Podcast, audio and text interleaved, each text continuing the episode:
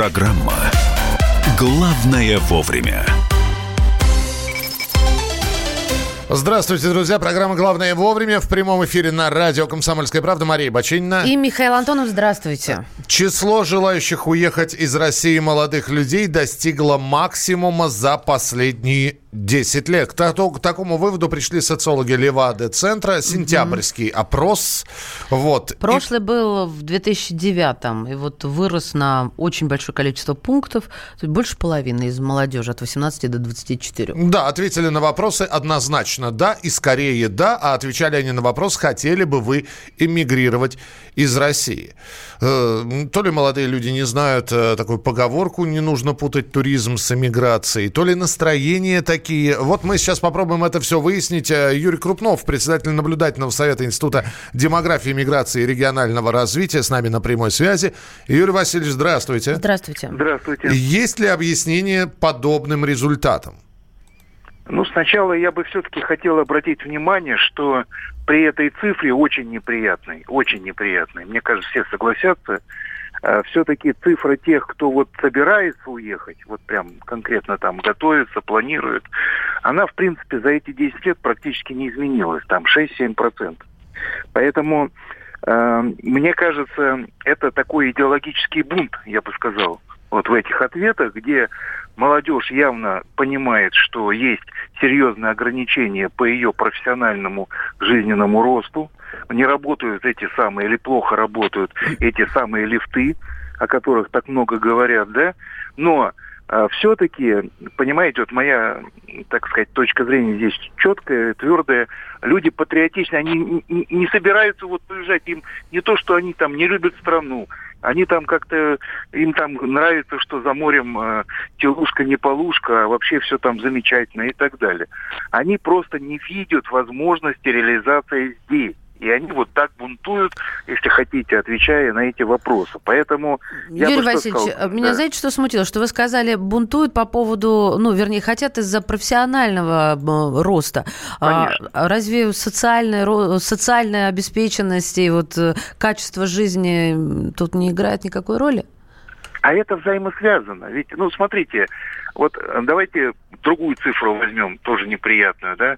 У нас по числу самоубийств э, среди мужчин э, Россия занимает там, по сути, первое место в мире, вот, по последним данным, да. И у нас в России в шесть раз больше смертность мужчин в возрасте э, там 20-40 лет, то есть молодых мужчин и так далее. То есть это все отражает вопрос, прежде всего для мужчин, это, конечно, профессионального роста, как возможности состояться, получить высокий там жизненный уровень, содержать семью и так далее и тому подобное. А Поэтому... это не из серии, что у соседа и груши покрупнее, и, в общем-то, и там нет, меня, и там нет, меня оценят. Нет. Это, понимаете, откуда такая уверенность берется? То есть э, есть уверенность, что ну, молодой человек, да, мы сейчас говорим про желающих уехать из России в возрасте от 18 до 24 лет. То есть это либо только-только закончившие учиться в школе, и не совсем понятно, ребята, а чем вы там будете заниматься учиться за, и оставаться за границей. потом по программе. Либо те, кто закончил уже учиться. Ну, и я те... с вами не согласен. Я же еще раз говорю, посмотрите, те, кто реально планирует, там же другая цифра в этом опросе Левада есть. Те, кто реально планирует, их за 10 лет число не изменилось, 7%, там 6-7%. То есть это не значит, когда они так говорят, что они хотят уехать. Это не значит, что они собираются уезжать. А... Это наши молодые патриотичные ребята. Их не надо обвинять там в том, что они хотят променять где потеплее, пусть фан- фантастично там что-то мечтают и так далее. Мне кажется, так нельзя это трактовать. Ну, чтобы быть точными, среди материально обеспеченных россиян, то есть которые могут уехать вот прямо сейчас, доля потенциальных иммигрантов составляет 28%. И это выше на 7 пунктов, то есть показатель поднялся. Э, то, о чем вы говорили. Другие, ну, то есть, на ваш взгляд, э, если мечтает, то это не значит, что уедет, поэтому беспокоиться Абсолютно. не нужно. Нет, беспокоиться нужно, потому что еще раз повторяю, это не вопрос э, смены родины, это не вопрос там предательства, это не вопрос нелюбви к своей стране. Это вопрос, э, так сказать, ощущения потолка и невозможности реализовать себя. Вот смотрите, вот я уже упомянул это слово модное, да, социальные там карьерные лифты. Но вот, э, на мой взгляд, его употребление, оно сегодня зашкаливает совершенно неправильно, потому что вот в этом даже отражается наша ситуация. Говорят, надо лифты, там, помогать, создавать. Но ведь лифт не самоцель. Лифт ведь куда-то должен двигаться, а этих задач где молодежь может реализоваться, и этих возможностей реализоваться сегодня значительно меньше, чем молодежь по количеству, по пониманию происходящего в мире может себе позволить. Мы вот поняли, вопрос. да, Юрий Спасибо. Васильевич, декларация о намерениях, так называемая. Юрий Крупнов, председатель наблюдательного совета Института демографии, миграции и регионального развития. Так, а, мне, конечно, С нами на прямой связи Вячеслав Поставнин, э, экс-зам директора э, Федеральной миграционной службы России, эксперт по миграции. Вячеслав Александрович, здравствуйте. Здравствуйте. А, мы сейчас обсуждаем опрос, э, что число желающих уехать из России молодых людей достигло максимума за последние 10 лет. Вот э, Юрий Крупнов сказал, что на самом деле э, желание уехать и действительно возможность переезда, там, реализация этих желаний – это две разные вещи. Вы также считаете? Ну, в принципе, да. Ну, по крайней мере, это совершенно неоднозначно. Но тренд-то существует. А, Вячеслав Александрович, а да. скажите, пожалуйста, причина, на ваш взгляд, э, это действительно профессиональный лифт или это э, ну, что-то иное? Ну, здесь целый комплекс причин. Ну, во-первых, правильно, наверное, там Юрий Крупнов, вот мой коллега, который говорит, что ну, молодежи надо что-то предложить, понимаете, предложить какие-то, так сказать, вот ценности, да, цели, вот, какое-то предложение, где они могут реализоваться, их заинтересовать. И, видимо, по крайней мере, интернет и западные, так сказать, вот какие-то ценности их сейчас интересуют больше. Это печально. Слушайте, а вам не кажется вот. всем, что надо просто заинтересовать хорошей, качественной жизнью? Этого достаточно? Вот, вот. я сейчас перехожу к другому. Ага, я давайте. перехожу к другому. Для молодежи, кстати говоря, порой очень важно вот эти вот, знаете, такие вот гуманитарные, что ли, вещи. Они немного идеалисты, надо понимать, да, молодежь. Вот. Э, значит, у них э, герои там, за рубежом. Ну, теперь перейдем к нашим, э, к нашей, так сказать, ситуации. Ну, во-первых, там какой? Шестой год падения жизненного уровня. Это сказывается, да, ухудшение в образовании, ухудшение э, здравоохранения. Это то, что вот прямо мы слышим, да, по телевидению там и везде слышим, да. Это, конечно, не мешает оптимизма. И вы знаете, еще вот последний случай там, да, вот эти вот протесты московские, там, дело Ивана Голунова. Вы знаете, какую ситуацию здесь вот мы занимаемся профессионально? Я, один факт я увидел. Человек специально ходил на митинги, э, чтобы его забрали. То есть он, быть, даже не разделял эти, так сказать, идейные там всякие, да, вот то, что пропагали на митинге. Но его, его, ему главная задача была попасть туда, э, чтобы его задержали, оформили протокол, а потом он уехал в США и попросил политическую убежище, и его был принят. Опа, о, новый канал. То есть ситуация вот эта вот э, какая-то у нас ненормальная. Да? да, Вячеслав Александрович, тогда еще один вопрос. Здесь э, от слушателя, кстати, сообщение. Никто никого нигде не ждет, везде блат. Это Олег из Израиля нам написал. Но я вот о чем хотел спросить. Вячеслав Александрович, а, э, я не знаю, как можно ли проводить аналогию или нет, но это Украина и открытие границ с Евросоюзом. Укра... Они кричали, Украина это Европа. И, казалось бы, откройте нам границы, и вот мы поедем туда жить, и нас там встретят с распростертыми объятиями, и там будет работы больше. А выясняется, что Европе-то не совсем э, приезжие-то нужны. И если есть работа, то на таких вот должностях подай принеси. Ну вот, знаете, я могу вам совершенно, так сказать, официально или профессионально сказать, что я с вами не согласен. Вот. А в Польше сейчас находится большое количество украинских мигрантов. Польша заинтересована, поскольку у нее самой был отток а, своего коренного населения в другие страны. Вот. Поэтому Венгрия, Чехия с удовольствием предлагают э, украинцам работы. Работать там не подай, принеси, а на заводах. Это же квалифицированная рабочая сила на заводах, вот, с оплатой там. И, и, э, в общем, людям предоставляют статус, и они живут там. И они вообще заинтересованы, чтобы эти люди там остались вообще. Так что здесь вот, говорить, знаете, самое страшное вот в этой ситуации, да, на мой взгляд, если у нас сформируется или начнет формироваться вот такой же тренд, да, выезда за рубеж на заработки или вообще Э, жить, так же, как из Украины. Украина потеряла огромное количество людей. Польша тоже потеряла, Прибалтика тоже потеряла, много людей уезжало. И вот мне кажется, что мы стоим на пороге такой ситуации, что мы можем тоже пойти по этому пути. А это печально. Знаете почему? Потому что у нас и так молодежи по сравнению с 2007 годом, годом в два раза меньше. Но мы понимаем, о чем вы говорите. Вы говорите про автозамену, и что придет, кто придет на, на место молодежи, мы тоже прекрасно понимаем. Да. Да. Ну, в общем, э, у меня вопросов нет. У меня, для меня все, все понятно и ясно. Спасибо большое. Вячеслав Поставнина, экс-замдиректора э, ФМС России, эксперт по миграции, был у нас в прямом эфире. А, честно говоря, я вижу в этом, конечно, не предательство Родины а, и не не любовь к Родине, а нормальную, адекватную любовь к себе, с которой и начинается нормальное существование человека. Молодежи не надо помогать, мешать не надо. Поставь запятую там, где нужно. Я, здесь, Друзья... Да, здесь все без запятых написано. Друзья уехали в Палермо жить. Друг с слесарем работает здесь и там. Совсем другие условия отношения людей. И не жалеют, зовут к себе жить. А, смотрите, буквально недавно врач мне тут э, исповедовалась, что-то она разозлилась на кого-то, на заведующую, и говорит, я сейчас учу итальянский, смотри, как совпало, да, учу итальянский уехать. Я говорю, а вы там будете подтверждать квалификацию? Кандидат медицинских наук.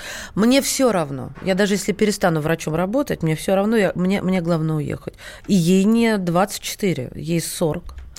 8 9 6 7 200 ровно 9702. Это ваше сообщение на Viber и на WhatsApp, которые вы присылаете, а мы их внимательно читаем. Прямая трансляция в YouTube, канал э, Радио Комсомольская правда. Подпишитесь на нашу страницу, там идет прямая трансляция. Можно писать в чате YouTube. Мы продолжим через несколько минут. Главное вовремя. Иркутск. 91,5. Воронеж. 97,7. Краснодар. 91,0. Тюмень 99,6.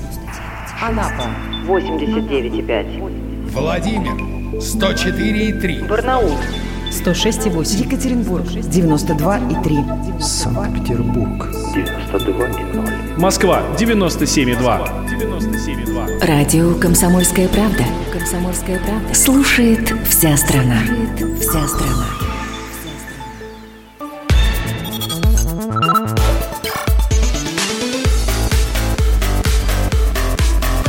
Программа «Главное вовремя». Это «Главное вовремя». Вы слушаете «Комсомольскую правду» в студии... В студии мы, мы, да. Михаил Антонов, Михаил Антонов и Мария Бачинина. И Мария Баченина. Ты за мной будешь повторять все а слова? Как мне быть? Не знаю. Я за, за мужчину всегда стоит женщина. Это что ж такое творится, товарищи? Губернатор Иркутской области не увидел смысла в повышении зарплаты бюджетникам и не увидел смысла в майских указах президента Российской Федерации. Вот нормально, да? Выцепили из контекста. Не дай боже, какой-нибудь руководитель скажет критику в адрес э, майских указов. Что значит вырвали? Нету никакого контекста. Есть фраза, Но. не отмонтированная, контекст есть есть, ничего Конечно. оттуда не вырывалось. Давайте послушаем Сергея вот Левченко. с контекстом. Левченко, губернатора Иркутской области, пожалуйста. О оплате бюджетников. Да не только на бюджетников, это, к сожалению, такая общая беда российская. Одним поднимут, Э, у других получается, так сказать, по сравнению с ними меньше. Другим поднимут, получается опять перекос и так далее. То есть то, что попало в указы президента, подняли там два года назад, не попало, значит, подняли там в прошлом году и в этом. Какая-то такая бессистемные сигналы идут из Москвы, из Федерации, за которыми я, честно говоря, смысла особо не вижу. Вот. То есть э, чехарда то поднимать одним, то поднимать другим, и все время будет какой-то перекос в чью-то сторону. Смысла в этом, смысла в этом никакого нет, сказал угу. губернатор Левченко. Ну, все правильно. То есть и заголовок губернатор Левченко не видит смысла в повышении зарплаты бюджетникам. Бессистемные сигналы. То есть нет системы, чехарда, нет системы. Вот что он имел в виду, а не то, что нет смысла в том, чтобы поднимать зарплату. То есть единственный губернатор, который э, не увидел в этом системе, а все остальные видят. Миша, это твое любимое, твоя любимая многоходовочка. А раньше что было лучше? Нет. А до вас всем нравилось? Да и какая разница, один он или их 21? А кто мешает губернатору поднять бюджетникам зарплату, да? Но ведь есть майский указ президента поднять бюджет. Он говорит о том, что были а, поднятия зарплат до этого, и обосновывает это именно вот перекосом. А кто ему, как руководителю области, не дает взять и устранить этот перекос по области? Не, ну, Денег прости... нет. Но как поднимать? Э, а он же поднимает вот зарплаты. Так. У нас экономист сейчас э, попробует рассудить все это дело. Денис Ракша. Денис Григорьевич, здравствуйте. Доброе утро. Вы да. нам скажите, смысл есть в словах и выступлении губернатора Иркутской области господина Левченко или нет? А, ну, смысл он, несомненно, есть, а, потому что а, человек а, и губернатор, и чиновник Левченко достаточно адекватный. Угу. То есть предположить, что с ним что-то такое случилось, он заболел и произнес что-то бессмысленное, довольно сложно. А, смотрите, на самом деле а, э, эта фраза или эти несколько фраз не только были вырваны из контекста, из контекста было вырвано и само событие. В Иркутской области началась предвыборная кампания. Об этом совершенно открыто заявил руководитель регионального отделения «Единой России». И э, вот вся эта история – это такой первый мажорный аккорд предвыборной кампании губернаторских выборов 2020 года. Вот так это и нужно рассматривать. Так, да, а, а в чем та... плюс? Я, я хочу на выборы идти, а зарплату поднимать не буду. Я что-то как-то потеряла логику. А, а, ну, смотрите, а, несомненно, Левченко имел в виду что-то совершенно конкретное. Ему, его же спросили не про зарплаты, его спросили, почему отменили надбавку за стаж среднему медицинскому персоналу, то есть э, медицинским сестрам. Угу. А, по, по всей видимости, а, как бы а, именно так отвечал он, потому что а, между надбавкой за стаж и а, ну, теми сигналами из, из Москвы, которые, которые он как бы имел в виду, а, он видел какую-то связь. Мы не знаем, честно говоря. Я, я пытался реконструировать, я не знаю. Да, он так и не ответил связь. на вопрос женщины. Он вот как раз пошел но по, про, про, про кажется, это нам кажется, что он не ответил. Но он-то в своей логике отвечал именно на этот вопрос. А, ну да, это такая... То, то есть мы, мы, мы просто, скорее всего, не, не понимаем, что именно он имел в виду. Ладно, давайте отвлечемся от Левченко и возьмем эту схему э, вот на рассмотрение в теории. Вообще, а есть ли система в поднятии зарплаты, можно ли обойтись без перекосов? Вот бюджетникам увеличивают зарплату. Мы периодически говорим, с сегодняшнего, там, с первого числа зарплата бюджетникам увеличится на столько процентов. Можно ли привести все к средним знаменателям, чтобы, как говорит губернатор Иркутской области, перекосов не было? А, смотрите, на самом деле нельзя.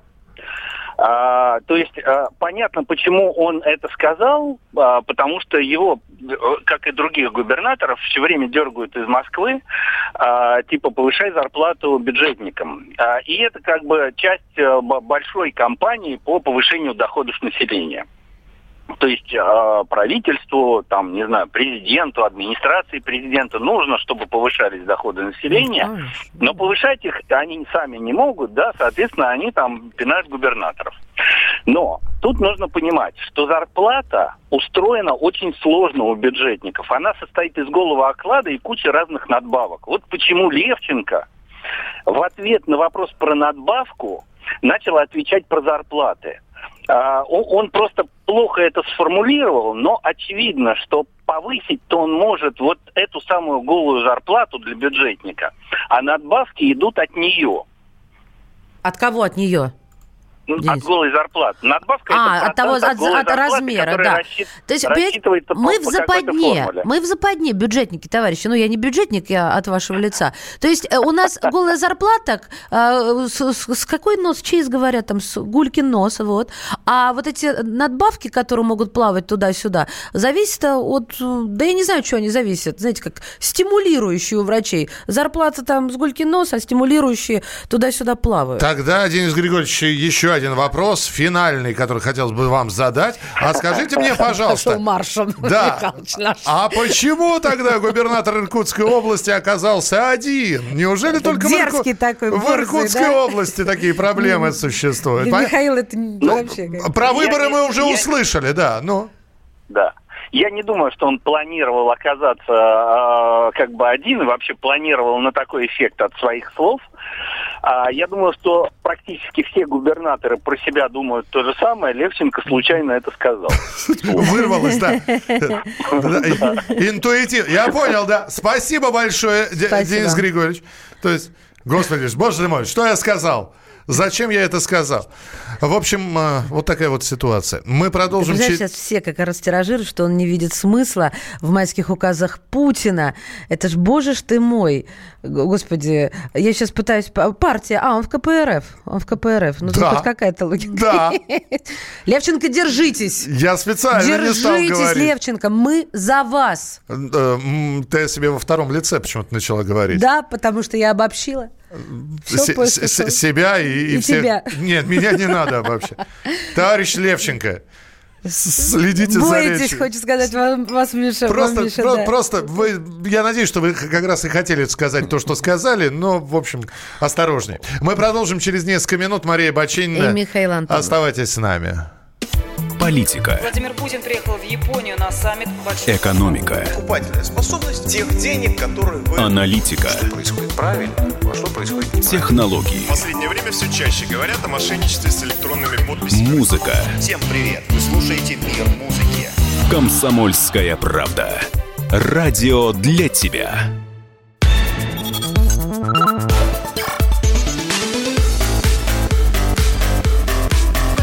Программа «Главное вовремя».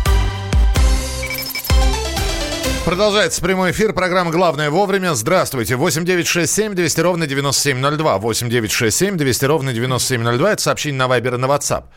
8 800 200 ровно 9702. Это студийный номер. На YouTube показывают. э, Можно послушать и можно написать.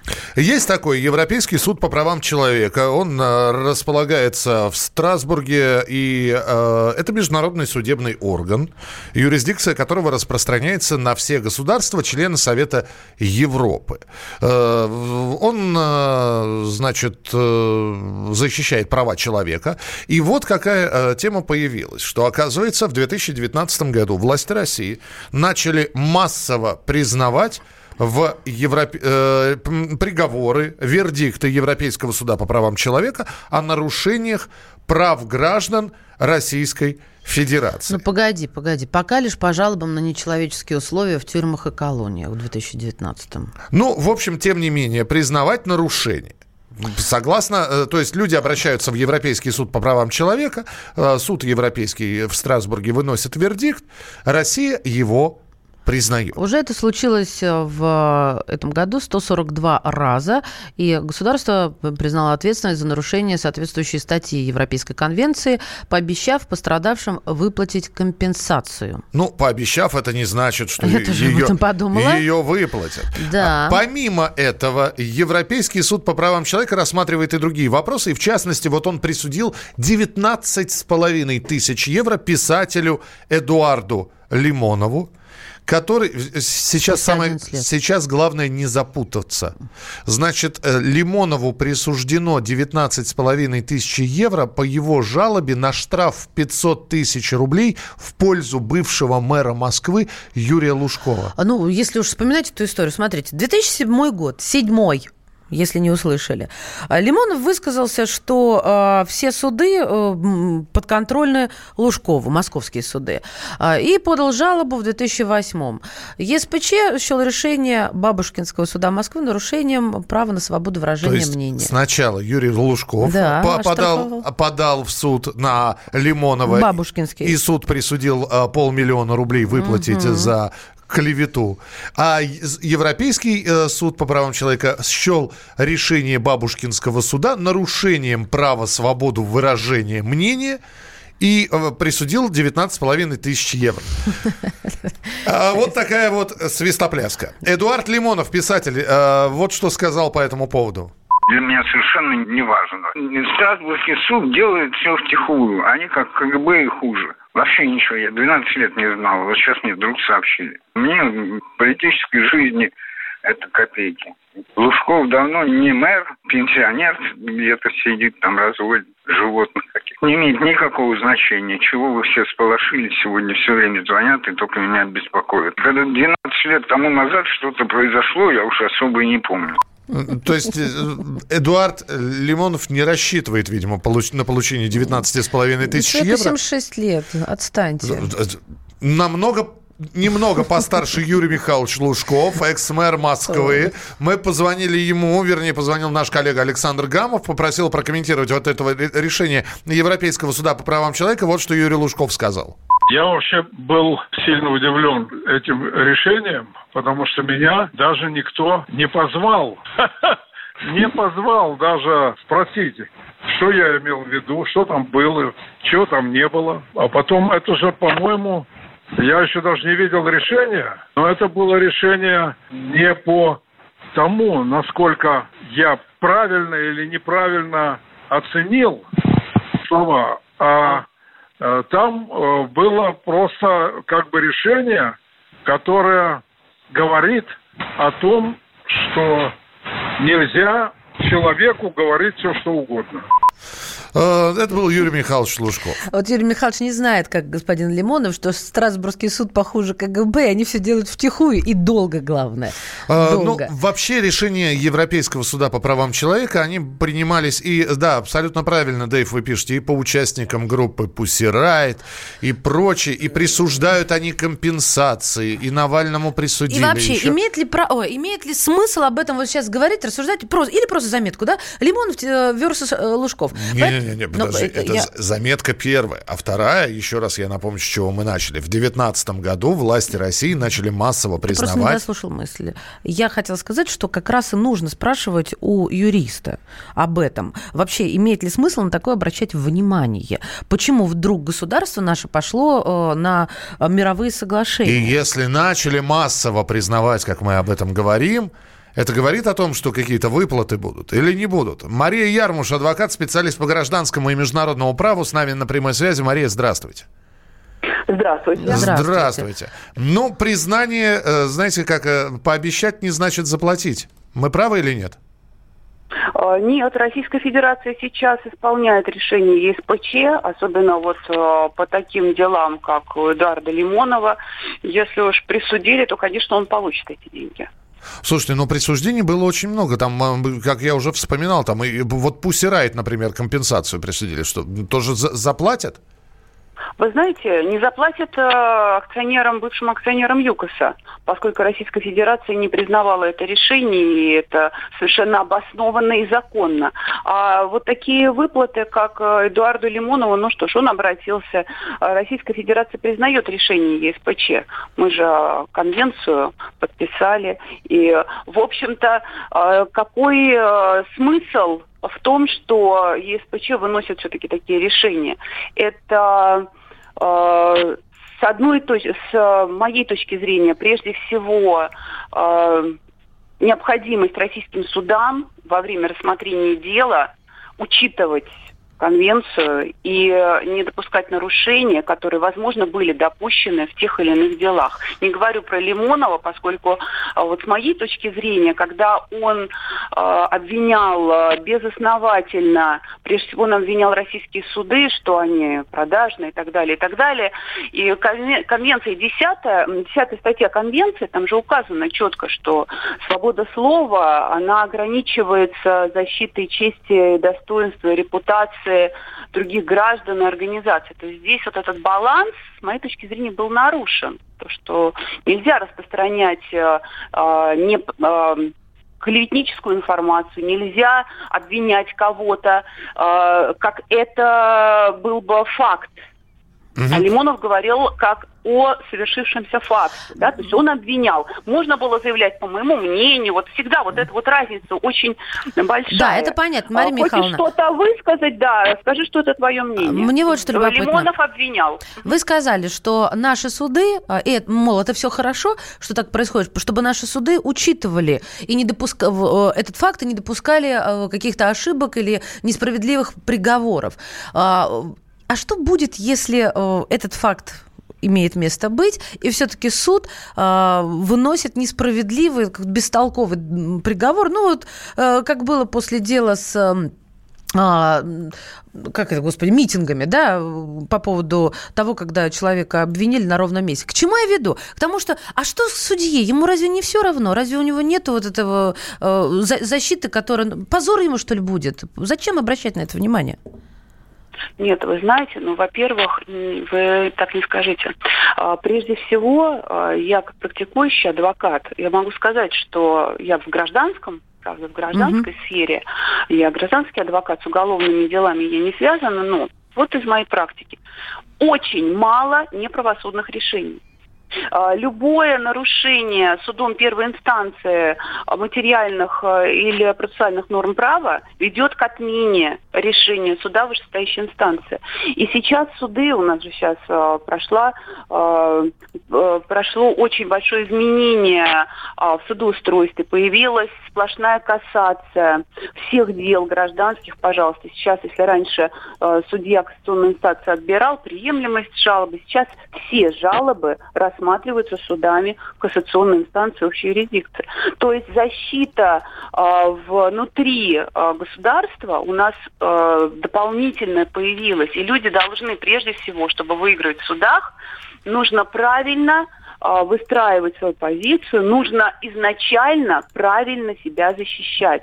Потому что иногда суды просто не могут. У нас же состязательность процесса. Если одна из сторон э, халатно или по незнанию не, смогли, не смогла доказать обоснованность своего иска, она проигрывает. Это не значит, что плохие суды. А, скажите, пожалуйста, да, у нас полторы минуты. Э, Мария, скажите, пожалуйста, а люди обращаются в Европейский суд по правам человека, потому что не могут добиться справедливости в наших судах. Либо обращаются потому, что в наших судах выплаты в разы меньше, чем может э, присудить ЕСПЧ. Я правильно понимаю? Вы знаете, э, очень часто бывает, что по незнанию э, истец плохо организовал свою защиту, проиграл. И вы знаете, почему я говорила, что суды обращают внимание на решение СПЧ? Потому что судья при любом рассмотрении дела не должна нарушать нормы процессуального права и основные э, права и свободы человека. И если где-то было нарушение, даже формальное, ЕСПЧ за это цепляется. Ну и поскольку у нас, как вы понимаете, мы не будем, мы не дети, мы понимаем, что в Страсбурге антироссийское настроение давление зашкаливает. Да. Поэтому, да, поэтому жалобы против Российской Федерации имеют у них э, преимущество э, перед другими жалобами, и их рассматривают, удовлетворяют гораздо чаще. Мы поняли, да. Анти, анти, антироссийское настроение, не более того. Спасибо большое. Спасибо. Мария Ярмуш, адвокат, специалист по гражданскому и международному праву, была у нас э, в прямом эфире. Ваше сообщение 8967 200 ровно 9702 мы продолжим через несколько минут. Главное вовремя.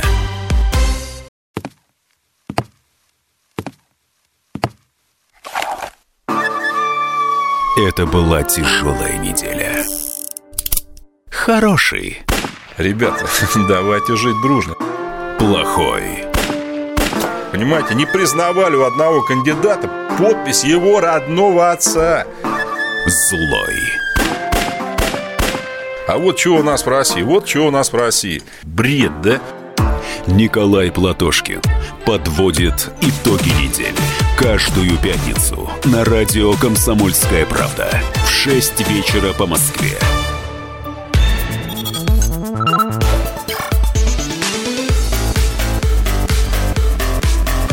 Программа «Главное вовремя». Сейчас очень важный и мною нежно любимый момент, когда к нам присоединяются коллеги и рассказывают вам, дорогие слушатели, о том, что вы можете услышать в течение дня в эфире «Комсомольской правды». Слово предоставляется Валентину Алфимову, ведущему программы «Тема дня».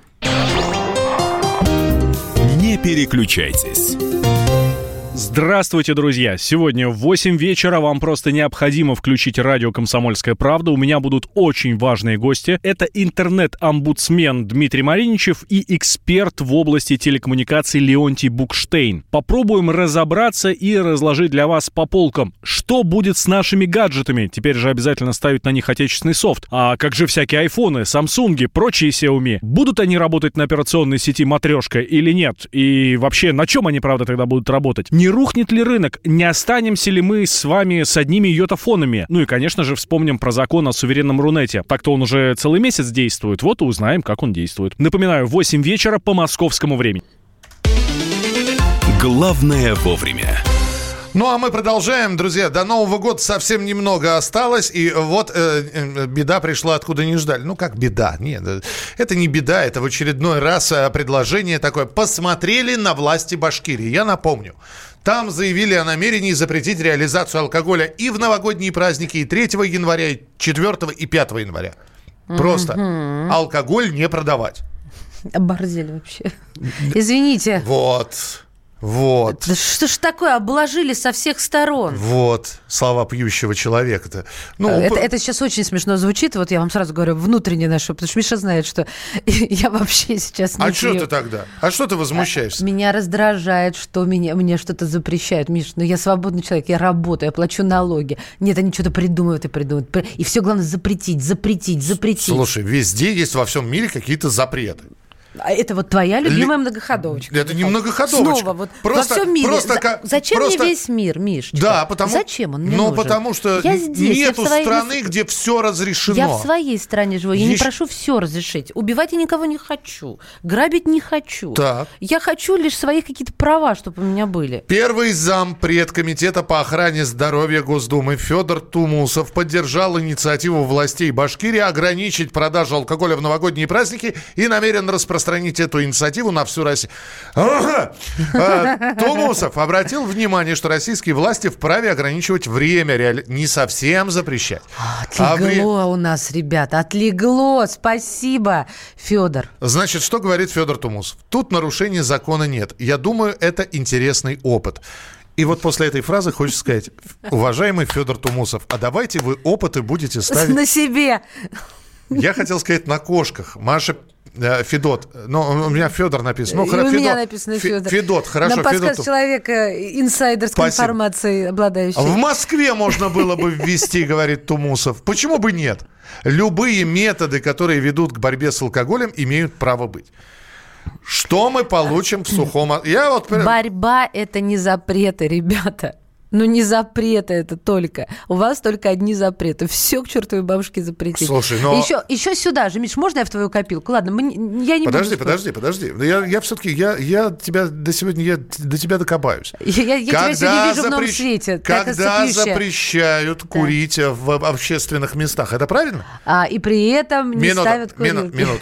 Запрещают курить в общественных местах. Это правильно? правильно? Это, но это же запрет? Да. А почему тебе, свободному человеку, не покурить бы в общественном Смотри, месте? какие ловушки ты мне расставляешь. Конечно. Не надо мне расставлять, Миша. Конечно. Это мой хлеб тоже, это не на, получится. Это называется ограничение. Нет, Миша. Да. Э, запреты. А, ой, слушай. Нет, запрет... Это риторика сейчас у нас с тобой. Мы тратим время Ты хочешь покурить, покури в другом месте, Дайте не в общественном. альтернативу. Альтернативу закупись алкоголем заранее. Mm-hmm. Вот тебе альтернатива. Вот что? При этом председатель Комитета Госдумы по труду, соцполитике и делам ветеранов Ярослав Нилов а, поддержал предложение сделать 31 декабря выходным и высказался за сокращение новогодних каникул. То есть убрать числа, число 8, так примерно. А, ага, и на 31 И на 31 Ну а как? Где-то прибавилось. Да ты смотри на него, вот все хорошо. Все законы физики. Где-то прибавилось, тебе прибавляют один выходной. А откуда? Где-то должно убавиться. Да, где-то прибавилась зарплата на 3 копейки, а ЖКХ выросла, конечно, так и надо. Не вот надо он, сейчас переводить из праздничной темы в бытовую. Тошно становится, нет, когда правда Нет, звучит. просто мы говорим про праздники. Нет, мы говорим про то, что ты только что сказала, что где-то убавится, а где-то прибавится. Правильно. А я говорю еще что? Просто запрещать, ребята. Вот они запретили, а где прибавилось? Да никто где не... прибавилось, Опять Миш? же, ограничение. Ты же слышишь, ограничение. Это когда я ты в, определен... в определенное время не сможешь купить алкоголь. У нас есть определенные ограничения. В Москве после 10 часов вечера ты не можешь купить алкоголь. И хоть обкричись ты здесь о правах человека, что я хочу выпить в 11. Дайте мне, моя душа горит. Зачем же так все передергиваешь, дружище? Это ты передергиваешь. Нет, я не кричу так после 11, и душа не горит. И люди... Э, это совершенно другая история. Тут история с Новым годом связана. Так. Давайте урежем здесь еще. И запретим, чтобы немножечко подрос у нас показатель непьющести. Мы же вышли из этой сотни. Мы теперь в нее не входим, давайте гордиться дальше. Запретим, не лечим, а запрещаем. Да не запрещаем, а даем просто определенное время для покупки алкоголя, чтобы, mm-hmm. чтобы люди не спивались в эти праздники, в длительные Но новогодние. Чтобы они не проснулись на следующий день после Нового года, 6 января. Видите, как вот получается, что у нас вот так. А, правильно, нужно запретить продажу алкоголя. Вообще население спивается. Братан, Ты вы, вы, спасибо. Это братан одно мне пишет. сообщение. М- нет, Прибавится я... суррогата. Правильно говорит Андрей, что э, когда... Вот ты, это же подтверждение твоих слов. Где-то убавилось, а где-то прибавилось, получается. Михаил, ну запретили курить в общественных местах. А распитие также запрещено в общественных местах. Правильно? Это я вот читаю по порядку, между прочим. Угу. А как а, а, закупить алкоголь заранее, если ты только что на него настрелял? Настрелять а, а, вот, заранее. Подождите. Нет, ну как заранее? А если заработная плата у вас вот под самый, под самый Новый год? А если у вас времени другого нет? Вы распоряжаетесь моим временем. Какое вы имеете на это право? Что, смотри, застыл. Я просто... Право? Ты кто такая? Кому я... Чтобы говорить. Кому я об этом говорил? Кому я об этом говорил? Пошла вон. Это твои проблемы, что ты заканчиваешь рабо- работать в 10 часов вечера и после 10 не можешь купить алкоголь. А то, что я плачу налоги, это тоже мои проблемы. Выбеги в перерыв в обеденный, махни 150 я граммов. тебя сейчас. Занюхай лучком, стрелкой. Ну хорошо, зажуй чесноком. Сарказм прибавил, чтобы что вот такое ощущение, что дошло до тебя, я тебя проняло. Самое интересное, что у, Ма, у Маши, вот здесь далеко ходить не надо. Я у нее дома ни разу не был. И, слава, богу. Я боюсь выпускать. Ну, Алкоголя много. Ну, ты посмотри, смотри мне в глаза. Да, ну, смотри. У тебя много алкоголя дома? Ну, так, среднее. Все, среднее, понимаете? Ей хватит. Ей даже и не надо закупаться. Кто тебя в правах ограничивает? Миш, не надо на меня стрелки переводить. Так, алкоголь в топку Я в тебя, время если без перевел стрелки, Сергей. это луковые сейчас. Вот. Ох, сколько будет мрачных лыжников праздник. Вот. А если еще сократят? А если еще сократят праздники? Я предлагаю 2 января устроить мрачный лыжный марафон. Забег по городам. А Мария ты по Бачини. грибы пойдешь. Я по, по, по да. грибы, да. И Михаил Антонов. А, оставайтесь с нами на радио «Комсомольская правда». 8967 200 ровно 9702. Выход «Гнать один самогон». Больше запретов всяких и разных. Скоро народ пошлет этих депутатов. И другие сообщения в нашем эфире. Главное вовремя. Я вспоминаю, тебя вспоминаю Антонов. Каждый вечер в эфире радио «Комсомольская правда» вспоминает. Включаем нашу машину времени и отправляемся в прошлое. Я помню, маленький стоял, смотрел на прилавок. Mm-hmm. Было все. Молоко в треугольных пакетах. Ой, молоко в треугольных пакетах. Мороженое вкусное. Потрясающе, потрясающе. Вареники с вишней и с медом запомнились на всю жизнь. Таких я больше не ел. Программа Михаила Антонова «Дежавю» по будням в 23.00. Антонова много не бывает.